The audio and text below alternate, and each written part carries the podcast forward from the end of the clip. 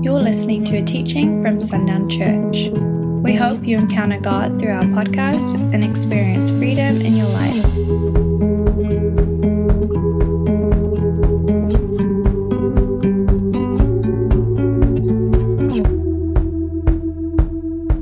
Well, again, thank you for being here this morning.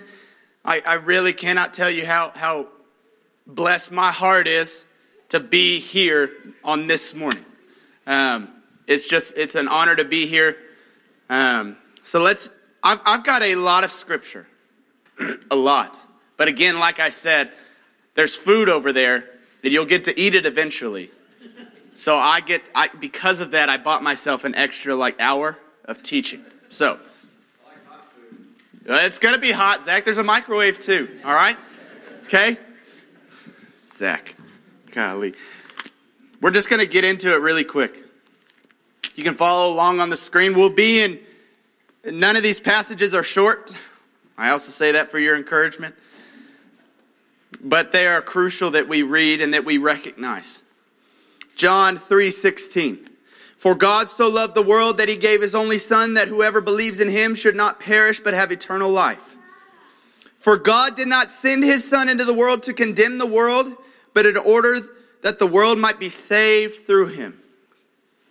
Whoever believes in him is not condemned, but whoever does not believe is condemned already because he has not believed in the name of the only Son of God. And this is the judgment. The light has come into the world and the people loved darkness rather than the light because their works were evil. For everyone who does wicked things hates the light and does not come to the light, lest his works should be exposed. But whoever does what is true comes to light, so that it may be clearly seen that his works have been carried out in God. Can we just be in awe of that for a moment? that God so loved the world. And I, I love that reality of that phrasing. God so loved the world. God did not so love a few. He did not so love those that were a, a select group of people. He loved the world and he offered his son the only sacrifice capable of washing all of our sins, forgiving all of our sins. He loved the world. He loved us. Even us before, I mean, we, I wasn't there 2,000 years ago and Neither were you, but he knew what we would do. He knew the things, the way that we would live. I, just looking at my life and the things that I've done, he was still faithful to the cross. He was still faithful to be there, and God was still faithful to send him. Yours is not a story of condemnation, but of redemption. You have been redeemed. I need you to hear that. I'm, I'm not going to talk about you very much this morning. I feel like we're, we often talk about ourselves and what he did for us this morning. I just want to talk about what he did. I, don't, I want to remove us from the equation, but I need you to hear this first that you have been redeemed. Your story is not a story of condemnation, but of redemption. 1 Peter 1 18, knowing that you were ransomed from the futile ways inherited from your forefathers, not with perishable things such as silver or gold, but with precious blood of Christ, like that of a lamb without blemish or spot. He was foreknown before the foundation of the world, but was made manifest in the last times for the sake of you, who through him are believers in God, who raised him from the dead and gave him glory, so that your faith and hope are in God, having purified your souls by your obedience to the truth. For sincere brotherly love, love one another earnestly from a pure heart, since you have been born again, not of perishable seed, but of imperishable, through the living and abiding word of God. For all flesh is like grass, and all its glory like a flower of grass. The grass withers, and the flower falls, but the word of the Lord remains forever. And this word is the good news that was preached to you. Amen. You are not only redeemed, but you are set apart. You are anointed for great and wonderful things. Amen. I'm just, I'm blown away by this man of Jesus, by the Christ. He's, he's incredible, isn't he? Go to, go to Luke 2. We'll be in chapter 2, we'll be in verse 1. We're going to look at just a few things that he did, this incredible Jesus. Luke 2, verse 1. In those days, a decree went out from Caesar Augustus that all the world should be registered. This was the first registration when Quirinius was governor of Syria. And all went to be registered, each to his own town. And Joseph also went up from Galilee, from the town of Nazareth to Judea, to the city of David, which is called Bethlehem, because he was of the house and lineage of David, to be registered with Mary, his betrothed, who was with child. And while they were there, the time came for her to give birth. And she gave birth to her firstborn son and wrapped him in a swaddling cloth and laid him in a manger because there was no place for them in the inn. And in the same region there were shepherds out in the field, keeping watch over their flock by night. And an angel of the Lord appeared to them. And the glory of the Lord shone around them. And they were filled with great fear. And the angel said to them, Fear not, for behold, I bring you good news of great joy that you will be for all that will be for all the people.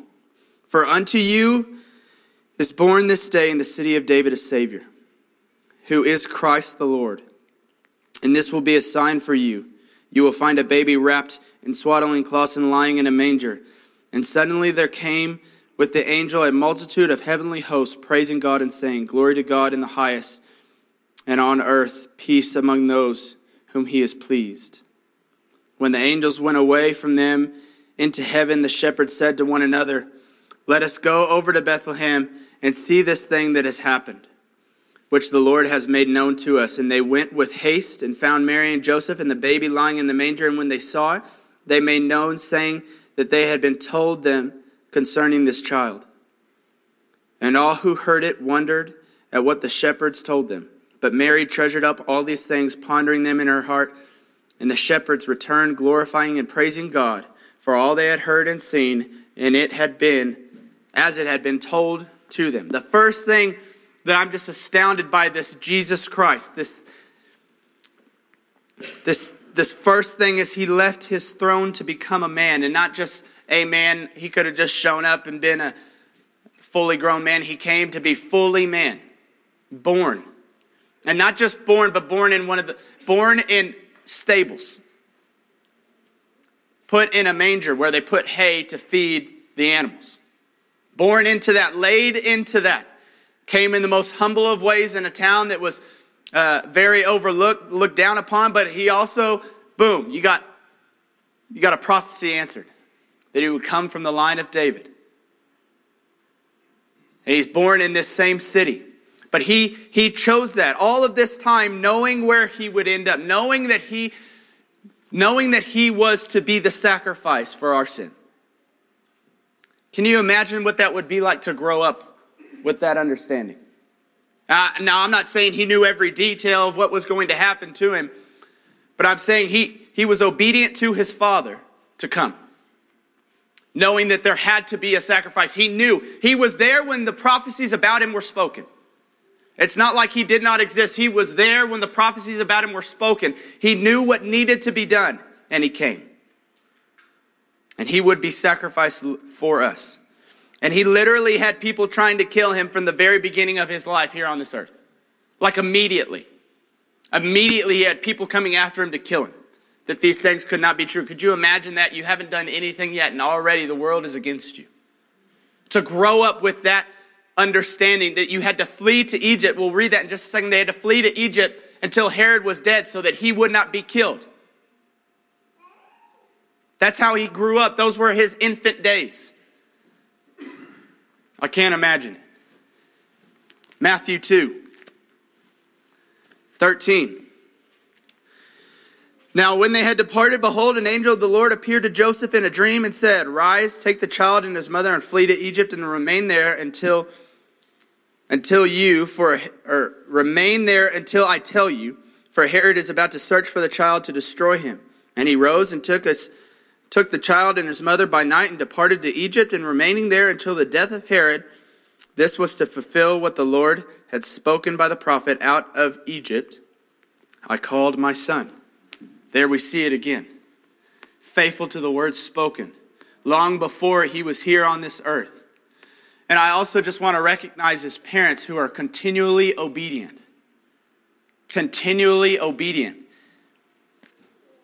Just astounding. I don't, I don't want to reach too much, but I, I just, I cannot comprehend that for Joseph. He's, he's, I mean, look at Joseph. He's not had an easy road, not for a day. The second Mary entered the picture.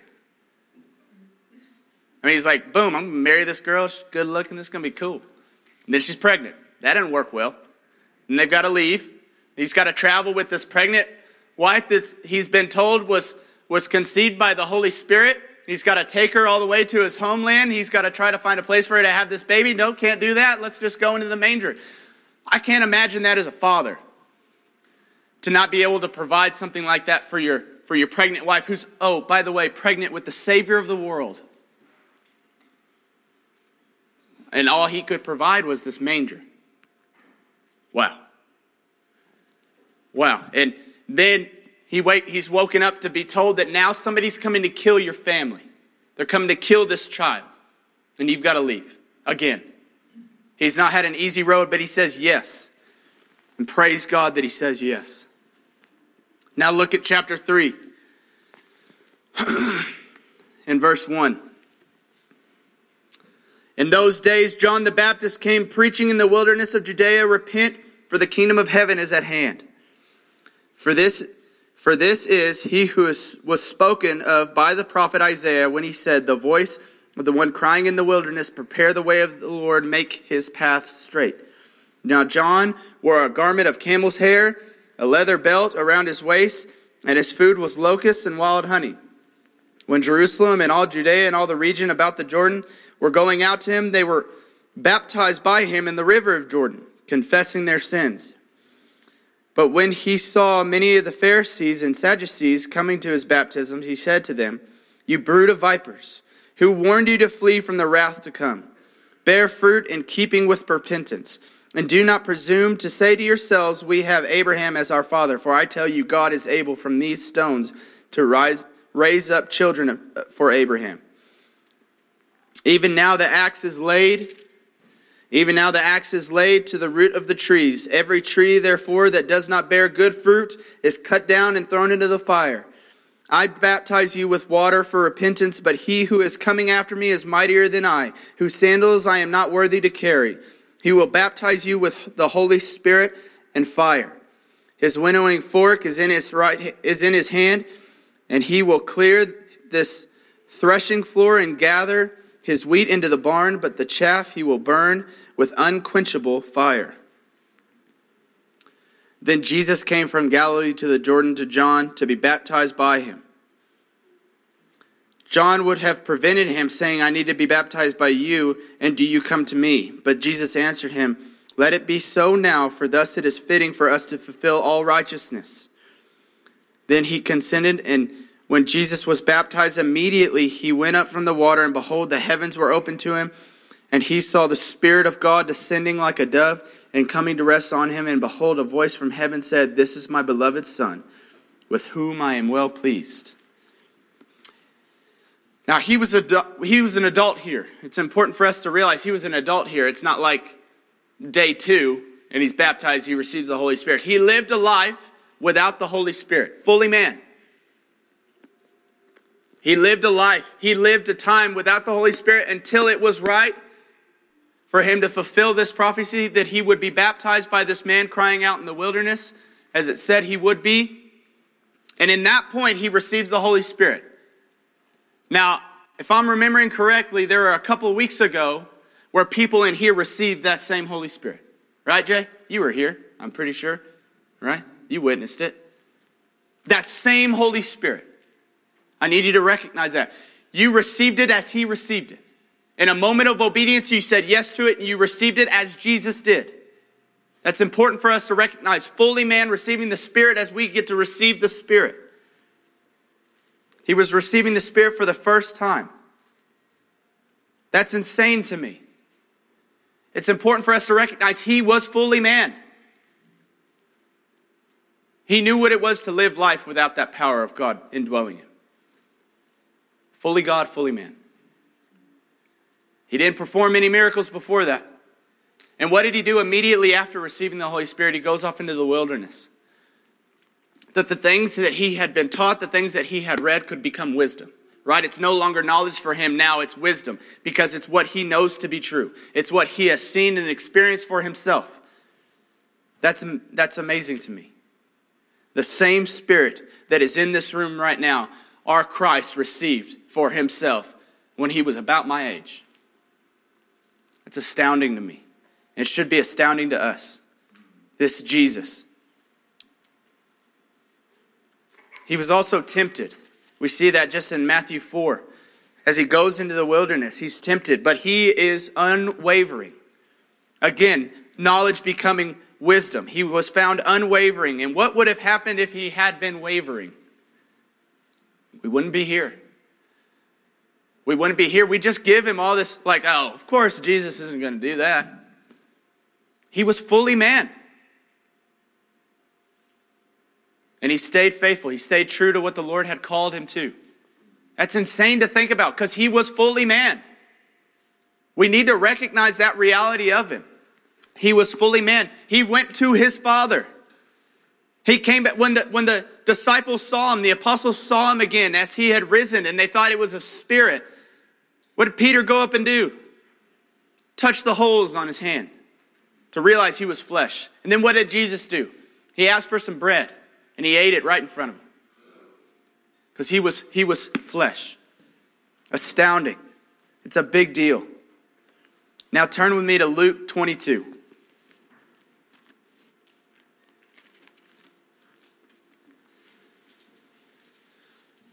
We'll be in verse 14.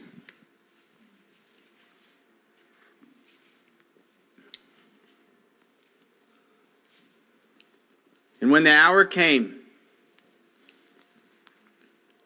he reclined at the table and the apostles with and the apostles with him. And he said to them, I have earnestly desired to eat this Passover with you before I suffer. For I tell you, I will not eat it until it is fulfilled in the kingdom of God. And he took a cup, and when he had given thanks, he said, Take this and divide it amongst yourselves. For I tell you that from now on I will not drink of the fruit of the vine until the kingdom of God comes. And he took bread, and when he had given thanks, he broke it and gave it to them, saying, This is my body, which is given for you. Do this in remembrance of me. And likewise the cup after they had eaten saying, This cup that is poured out before you is the new covenant in my blood. But behold, the hand of him who betrays me is with me on, on the table. For the Son of Man goes as it has been determined, but woe to that man by whom he is betrayed. And they began to question one another which of them it could be who was going to do this. And a dispute also arose among them as to which of them was to be regarded as the greatest, of course. They just hear that someone there at the table is going to betray this Savior of theirs, and it turns into a contest of who's, who's his favorite. Who's, come on, let's just talk about, let's not worry about who's going to betray him and kill him. Let's talk about which one is his favorite, which one's the greatest. That sounds like a thing that we do. And he said to them, The kings of the Gentiles exercise lordship over them, and those in authority over them are called benefactors, but not so with you. Rather, let the greatest among you become as the youngest, and the leaders as one who serves. For who is, the, who is greater, one who reclines at the table or one who serves? It is not the one who reclines at the table, but I am among you as the one who serves. You are those who have stayed with me in my trials, and I assign to you, as my Father assigned to me, a kingdom, that you may eat and drink at my table in my kingdom and sit on thrones, judging the twelve tribes of Israel.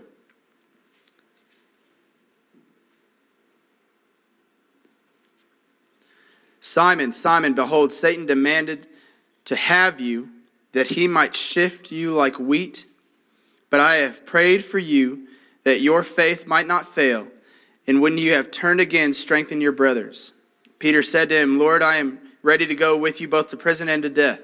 And Jesus said, I tell you, Peter, the rooster will not crow this day until you deny three times that you know me. Now to verse 39. And he came out and went, as was his custom, to the Mount of Olives, and his disciples followed him. And when he came to the place, he said to them, Pray that you may now that you may not enter into temptation. And he withdrew from them about a stone's throw and knelt down and prayed, saying, Father, if you are willing, remove this cup from me, from me. Nevertheless, not my will, but your wills be, your will be done. Now to verse 47. While he was still speaking, there came a crowd, and a man called Judas, one of the twelve, was leading them. He drew near to Jesus to kiss him. But Jesus said to him, Judas, would you betray the Son of Man with a kiss? And when those who were around him saw what would follow, they said, Lord, shall we strike with the sword? And one of them struck the servant of the high priest and cut off his right ear. But Jesus said, No more of this. And he touched his ear and healed him. Then Jesus said to the chief priests and officers of the temple and elders who had come out against him, Have you come out against have you come out as against a robber with swords and clubs? When I was with you day after day in the temple, you did not lay hands on me, but this is your hour in the power of the darkness. I wanted to read all of that to illustrate this very simple thing of the betrayal that he was encountering. I don't know if you recognize this. Um, and I, again, I have to say, he's fully man. So, one, he's talking about the sacrifice that's to come. He's talking about the things that he's about to do, the life that he's about to lay down for them at this table. And what do they start arguing about? Who's the greatest? And then he's talking to Peter, who's been with him, and he's done all these things for him. And if this was kind of playing through my mind the whole time we were watching The Chosen, if you hadn't watched that series, you need to watch it. It's free. Go watch it. It's amazing. But you see Peter in a, a wonderfully illustrated way. But as you're watching him, the whole time I'm thinking, I'm like, this guy's going to deny, he's going to deny Jesus. This is the same Peter. And you're, you're, you recognize a different kind of weight to that denial as you see all the things that he encountered walking with Jesus. And I love it too because they illustrate this faithfulness, this zeal that Peter had for him. And then he would still deny him. And then he's, he's betrayed by Judas, by Judas. He's, he's in the garden and it's, it's talking about how he's praying and he's sweating blood as he's asking if it, not your, not my will, but your will be done. And he's coming back and they're asleep. It's like over and over he has, it's just this question. It's like, are they not listening to anything he's saying? Up until the final hours, he's still having to remind them of everything he's told them, like children. It's, it's, it's insane. You know, Kai really likes to, Kai and Liam can't just throw Kai under the bus. They like to get on the table and they like to jump off the table onto the couch when we're not looking, of course, because it's unsafe and it drives me and my nuts. We go insane. It's super frustrating. But what do they do? They do it anyways. And what happens? One of them gets hurt, one of them gets pushed off, something like that. We get onto them we tell them not to do it. What are they doing 30 seconds later? Like, what the heck, man? Kai, he's, he's the kid that if you say, don't touch that, it's hot, whatever. Then he's going to throw a crazy wild fit because he just burned his hand. And then you're going to tell him the next day, don't touch that, it's hot. No, what he's going to do, he's going to take his other hand, he's going to go touch it. That's, our, that's the disciples right here. But it's not a, a hot pan of cookies.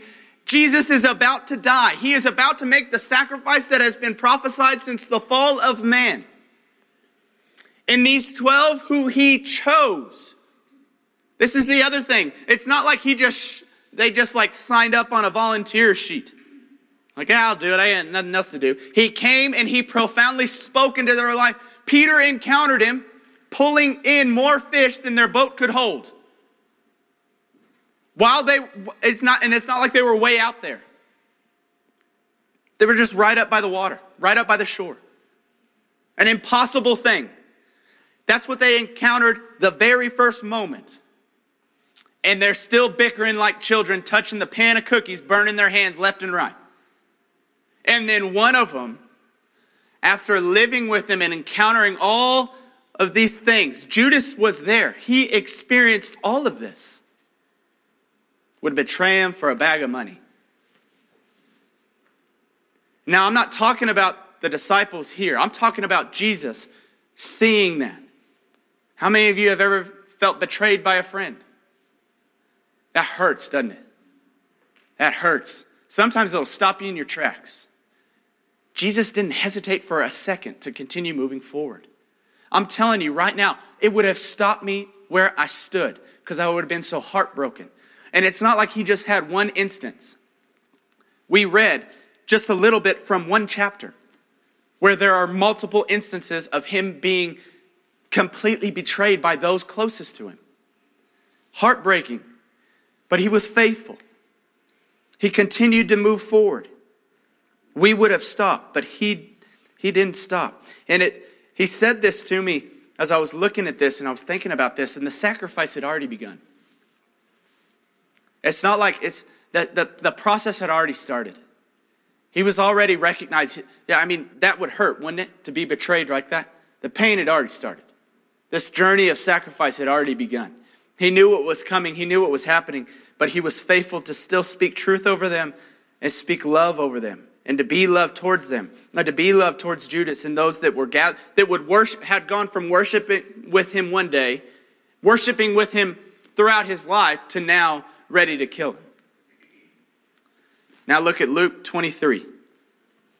We'll be in verse 46. Then Jesus, calling out with a loud voice, said, Father, into your hands I commit my spirit. And having said this, he breathed his last. Now, when the centurion saw what had taken place, he praised God, saying, Certainly this man was innocent. And all the crowds that had assembled for this spectacle, when they saw what had taken place, returned home beating their breasts. And all his acquaintances and the women who had followed him from Galilee stood at a distance, watching these things. There was pride in the killing of him. There was rejoicing in the killing of him. Who had just simply come to set people free, they were rejoicing that he was dead.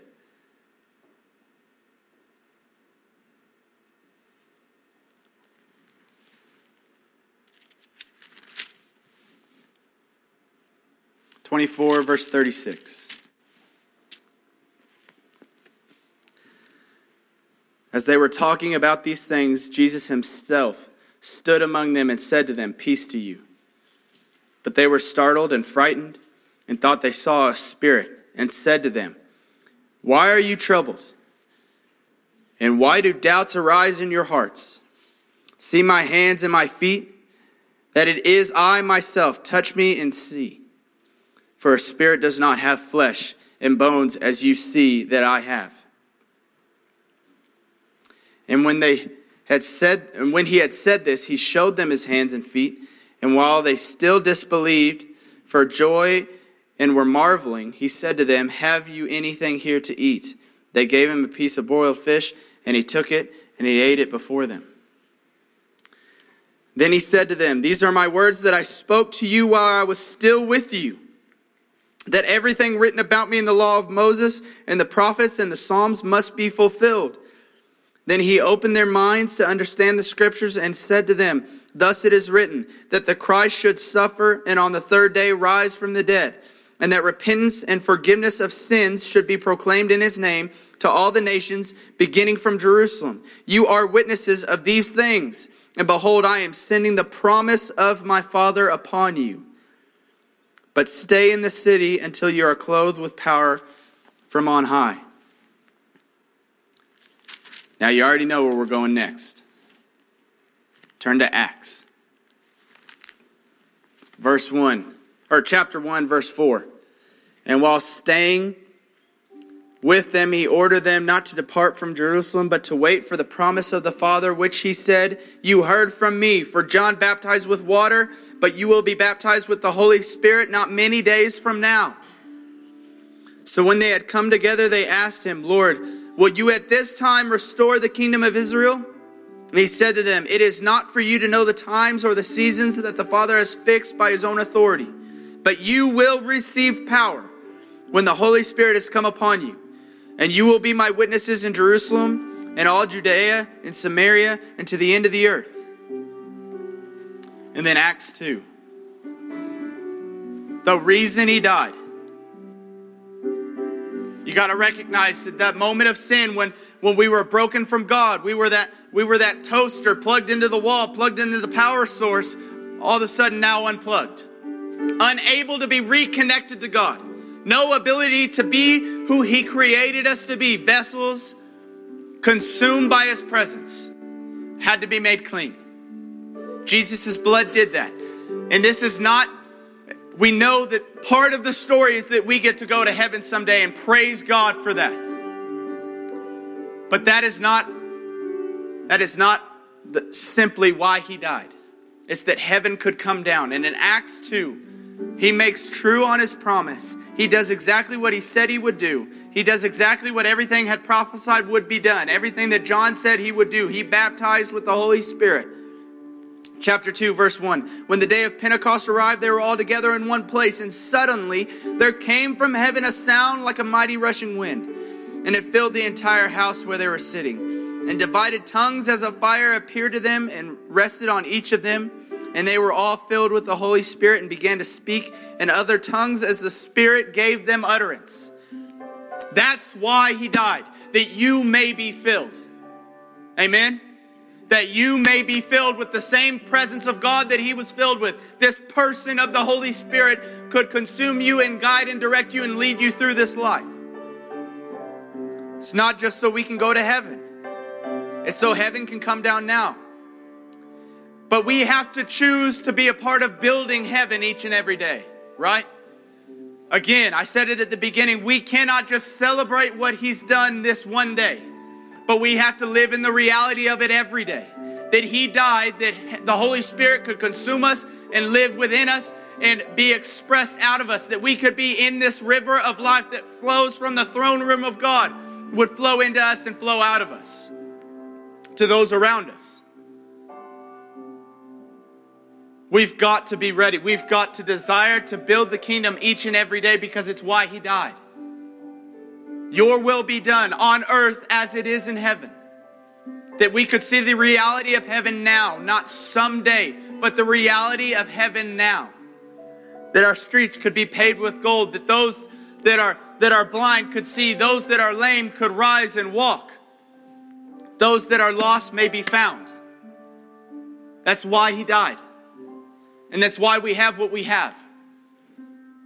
But I'm saying it starts by celebrating what He's done and recognizing the reality of it for your life, not just today, but for every day. Do you hear me? So let's build the kingdom together. Randy asked this simple question I, I don't know what we're waiting for.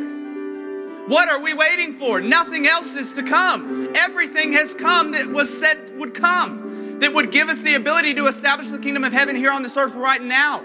Everything that was meant to come has come. That's good news. We are not these people of old in the Old Testament that had to wait. We don't have to wait. We can live it now. We're not waiting for anything. It's like waiting for Christmas Day. We don't get to wait. We don't have to wait for Christmas Day. It's here. We get to live it now. We get to celebrate it now. So I'm asking you, will we celebrate it now? Will we live it now? Not just today, but every single day. Because the presence of God is for you and was released for you. Right? His love and his sacrifice was for me and it was for you. Our story is a story of redemption. And our story is a story of power. Don't stop at redemption. You have been redeemed. It's not this process anymore, it's done. You're redeemed. Now, what else does your story tell? Are you still pursuing redemption? Stop. It's done. You're redeemed. Boom. Done. Period. Next chapter. You are redeemed. Now live victorious. I'm telling you, that same shout of joy and praise that we echoed out should be the same shout of joy and praise we echo out every day because of this reality that we get to walk in, that we get to live in. And it should be a mysterious thing that the world sees. How can we not be joyful? Because the thing that has been waited for for so long, we don't have to wait for anymore. We get to live it. The same presence of God, the same Spirit, this Holy Spirit that dwelled in Jesus now gets to dwell in us. That's amazing. That's amazing. Everything that Jesus was able to do, everything that every every how Jesus lived, we get to live. The reality. The reality of is the presence of God is here. He's waiting for you to say, Yes, let's go build it.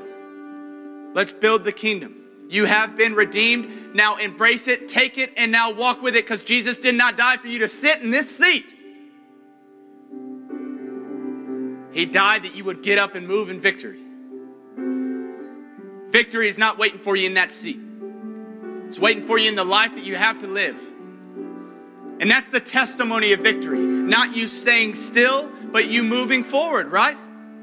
What testimony of victory is there if we never move? So, what are we waiting for? Let's start moving. Amen. Amen. Lord, we thank you for this day. We thank you for the reality of it. I pray that we would be a people on the move, operating in power and victory. We are redeemed. There's nothing else to wait for. Our sins have been forgiven. There's nothing else to wait for. The Spirit of God is here. As He was made available to you, He is made available to us. There's nothing else to wait for. We've just got to take it. We got to say yes to it and go. We love you. We thank you.